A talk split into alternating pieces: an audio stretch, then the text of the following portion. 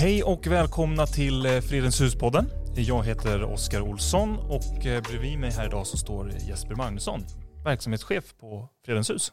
Hejsan hejsan.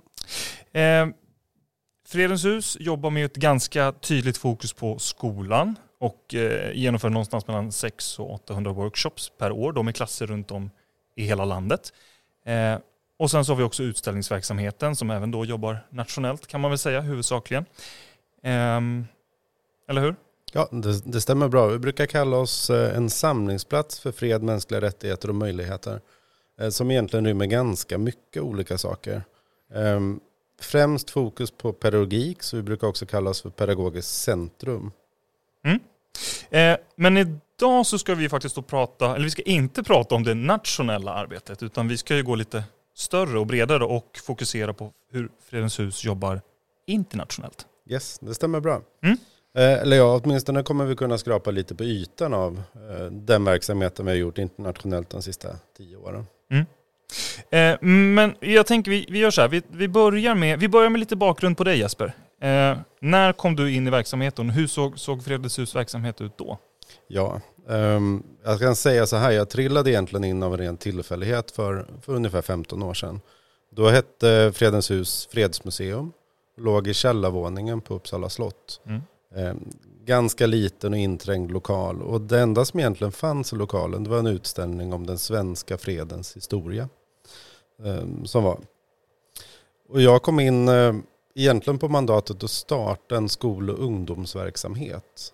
För det var tanken att, att Fredsmuseum skulle jobba med det här men det var egentligen ingen av dem som var på plats då som visste hur man skulle komma igång. Så jag började, jag trodde egentligen att det skulle vara något tillfälligt extra knäck på några månader eller ett halvår men det, det visade sig bli lite längre. Ja. Men då antar jag att det fanns inget sånt i Uppsala just då. Vart, vart tog man inspiration ifrån då till den här verksamheten? Ja, det fanns egentligen inte i Sverige överhuvudtaget Nej. då. Och det finns väl knappt fortfarande på andra platser. Det börjar komma på andra platser nu också. Ja. Eh, inspirationen kom egentligen från att, eh, att Dag Hammarskjöld eh, har bott på Uppsala slott. Just det.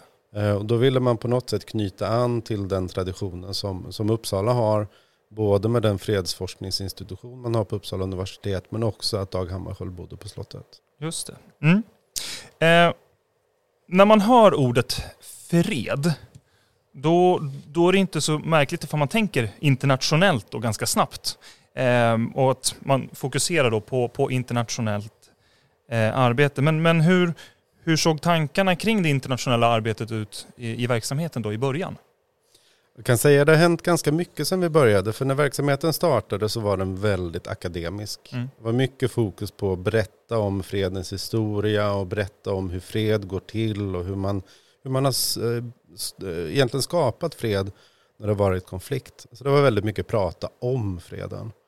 Um, och en av de absolut viktigaste sakerna för, mig har ju hela tiden varit att försöka uh, ta historien till nutiden och se hur man kan koppla och lära sig av det som har varit men jobba för freden i nutid.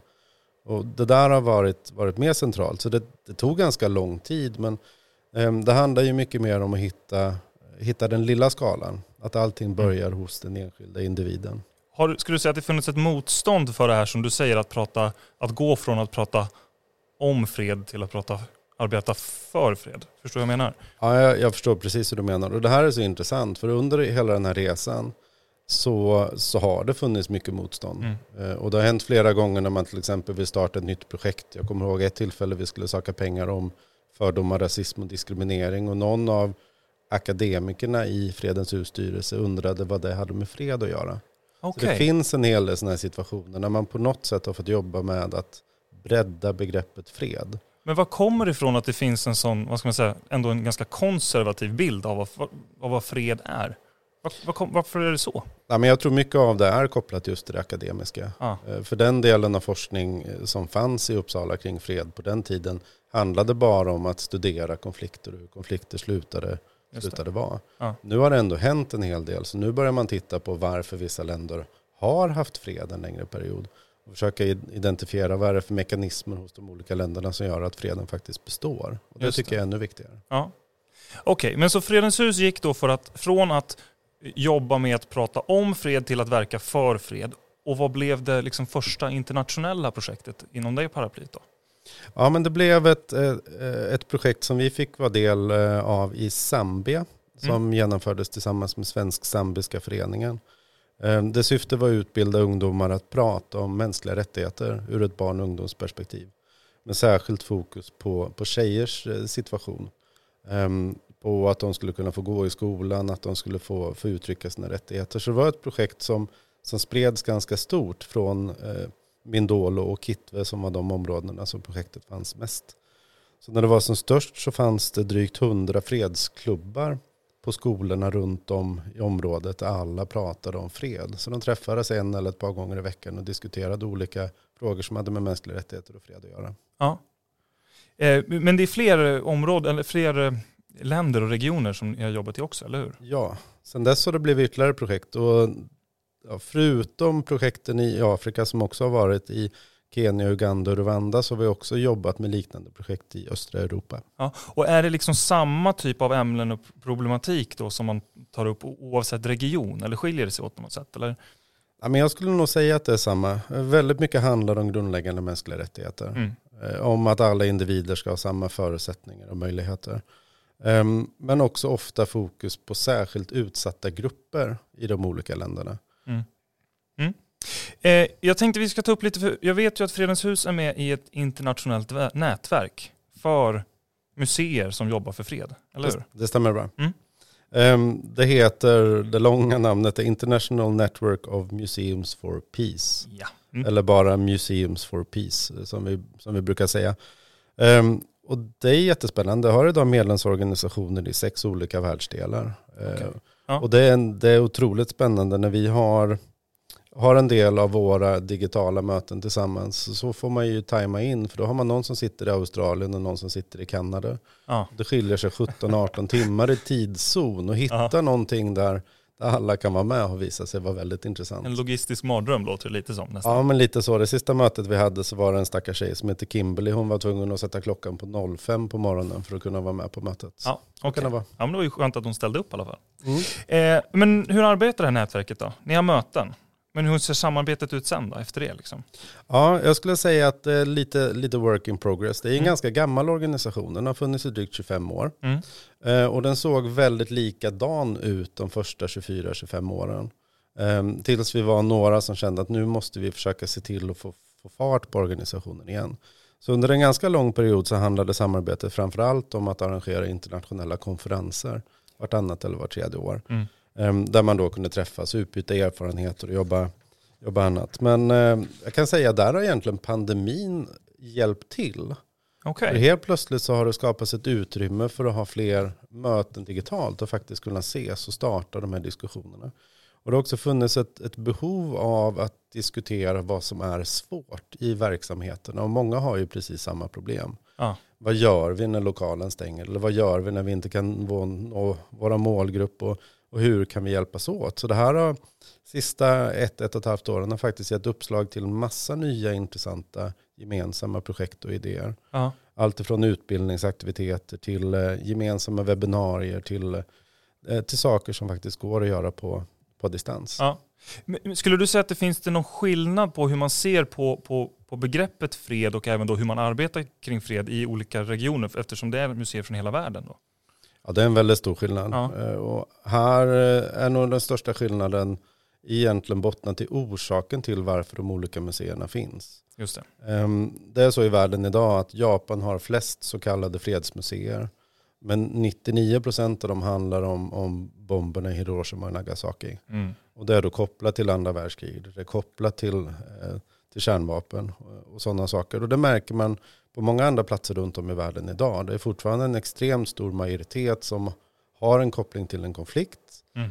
Eller till en specifik en, konflikt. Då, ja, liksom. det, ja. ja, det är många andra världskriget museer. Ja. Och det är mycket, eh, I Spanien finns det ett par, men de är kopplade till den baskiska frihetsrörelsen. Eller till, ah, okay.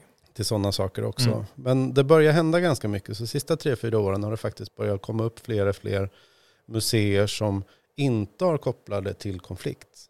Utan kanske mer kopplade till tradition och kultur. Så här heritage-diskussionen där man får in, um, får in den fredshistorien som, som den lilla gruppen man bor i faktiskt har också. Och så ser det framförallt ut i Afrika idag. Ah, Okej, okay. där blir det mer på lokal nivå då eller? Ja, Ja. eh, det stämmer. Och då kanske man har eh, så här, eh, den lokala folkgruppen har ett eget museum där man kan gå. Där man både samlar historiska artefakter och man kan ha, hålla berättelserna vid liv. Så man har ofta så, så ett kultur och fredsmuseum Ja. på flera av de platserna. Eh, 2017, då drog Fredens hus igång ett projekt i Kenya som hette Tubonge. Ja. Kan du berätta lite mer om det? Ja, ehm, vi kan börja med alltså Tubonge. Det är väldigt spännande för eh, det startades upp då med lokala fredsmuseer Mm. i Kenya som var just sådana här kultur och, och fredsplatser. Ja. Ehm, och det här var så spännande i sig för bara i den här gruppen med de här tio organisationerna så fanns det ju förutom swahili och engelska ytterligare nio olika språk.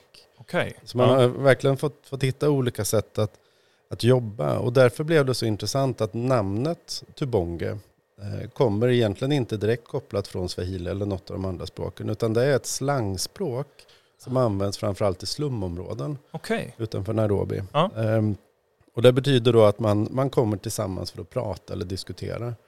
Ehm, och det här det har ofta använts just när man ska mäkla fred mellan olika gäng i slumområden eller sånt också. Aha, Då, okej. använd, då blir det här Tubonge-begreppet en, en väldigt intressant sak. För Ja. då, då kan man föra folk som har olika åsikter tillsammans och ändå tvinga dem att... Under det paraplyet. Ja, ja, ja. ja. Så det varit bra. Ehm, så det är ett projekt som, som höll på ungefär tre år. Där vi framförallt jobbade med att skapa förutsättningar om att stärka tjejers och hbtq-personers eh, rättigheter. Okej. Ja. Ehm, vilket inte alltid är helt lätt. Ehm, så vi jobbade på ett sätt som vi också har gjort i, i Fredens hus i, i Sverige där vi har samlat konstnärer och aktivister tillsammans och tittat på vad kan vi skapa för gemensamma saker för att på något sätt illustrera de problemen som finns i samhället. Ja. I eh, utställningar, i musik, i, i olika saker. Ja. Så det blev då bland annat en utställning som, eh, som turnerade eh, i alla de här städerna där vi hade lokala fredsmuseer Okej. med Ja. under den här, den här perioden. Sen lyckades vi också samla alla de ungdomar, eller det var drygt 500 ungdomar som hade varit med i projektet i Nairobi. Ja. I en avslutningskonferens. Så det var jätte, jättehäftigt. Ja, det förstår jag. Jag funderar lite på hur, hur, hur tas ett sånt här projekt emot? Då? Om vi tar Kenya specifikt då. Jag tänker, här, här, här kommer Fredens hus från Sverige och ska lära dem hur, hur, hur man pratar om de här frågorna. Finns det något problematiskt där? Eller tas det bara emot med, med, med öppna armar? Eller hur, hur ser det ut där? Så det, är- det är väl en av de viktigaste grejerna att lyckas klura ut när man ska göra den här typen av projekt också. Mm.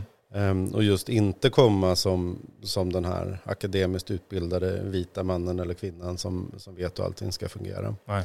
Så väldigt mycket av projektets början handlade ju om att hitta konsensus om vad vi skulle göra och på vilket sätt vi skulle göra det och hur vi på bästa sätt kunde involvera människorna på plats. Få till delaktigheten liksom. Verkligen. Ehm, och också hitta nivån.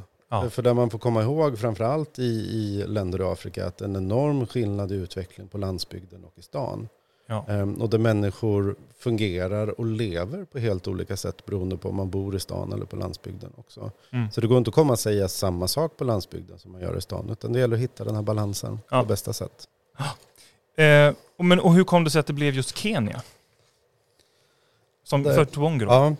ja, men det här är ju intressant för det visar också eh, hur beroende det är av att man hamnar i en situation där man träffar någon och får en relation med någon eh, i sig. Och så har det egentligen varit med alla våra eh, projekt internationellt. För ska den funka så behöver man hitta den här personliga kopplingen. Och när det gäller just Kenya så var det så intressant för jag var på en av de internationella konferenserna i Korea 2014 Ja. och berättade om hur Fredens hus eh, arbetar och vilka metoder vi har. Och i publiken då så satt en man som hette Sultan Somji ehm, som var etnolog och hade varit han som startade upp alla de här lokala fredsmuseerna i Kenya. Okej.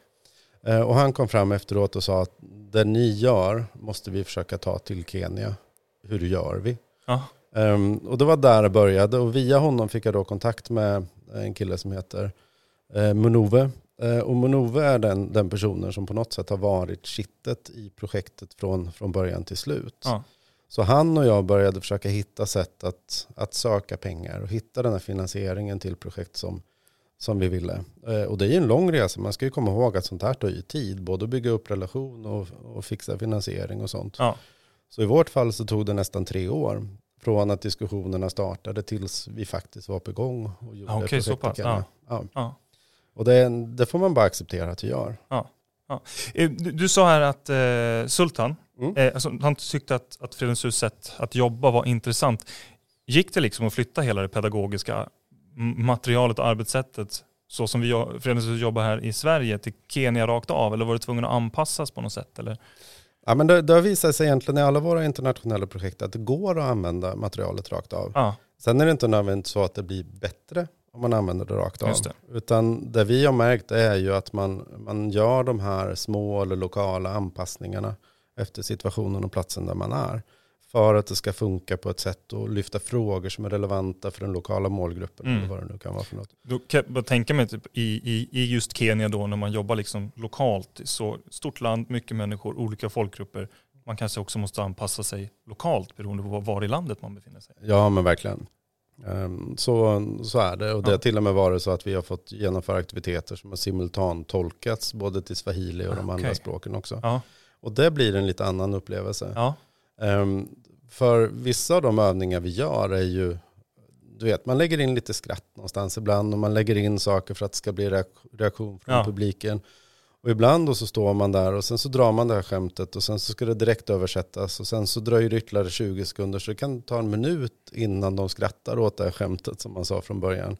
Ehm, men det går. Mm. Det gäller ju på något sätt att kontinuerligt eller hela tiden hitta de här lösningarna för, för att de ska få den bästa upplevelsen. Ja. Det handlar ju inte då om att vi ska stå där och mässa och berätta vad som är, är bra från oss, utan det handlar ju om att vi ska ge dem verktygen och på något sätt förbättra sina egna liv. Ja.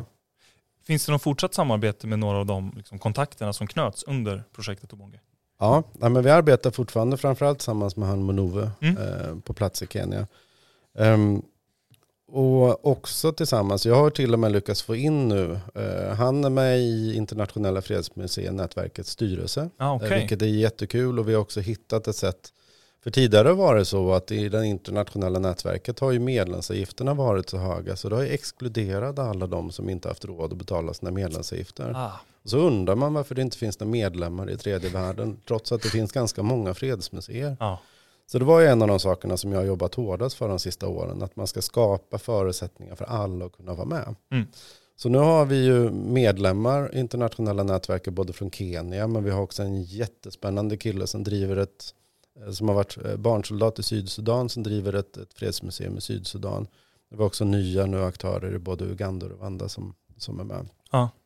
Eh, Men eh, vi tittar nu för, för Kenya är ju de har ju haft en hel del problem Ja. under pandemitiden.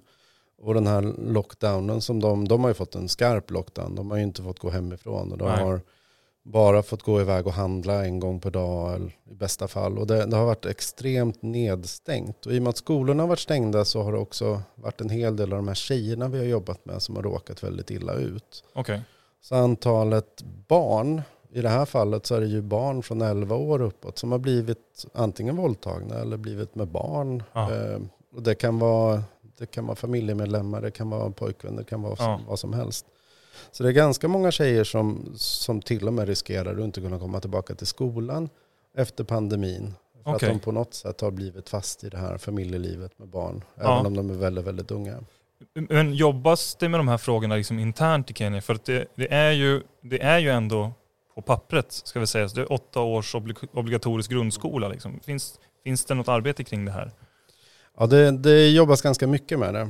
Eh, dilemmat är ju att det finns ju fortfarande delar i, i inte bara i Kenya utan andra, andra länder i Afrika också där man har ganska starka traditioner.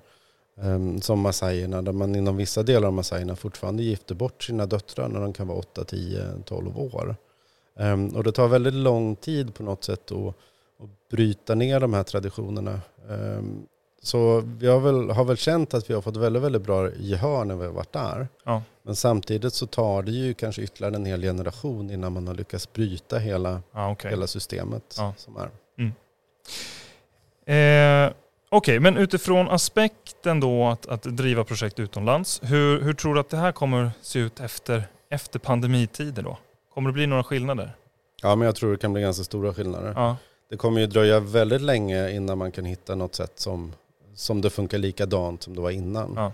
Det här åka ner, göra arbete på plats. Klart. Och det, det kommer nog dröja väldigt många år innan man kan hitta de förutsättningarna. Om det ens är aktuellt.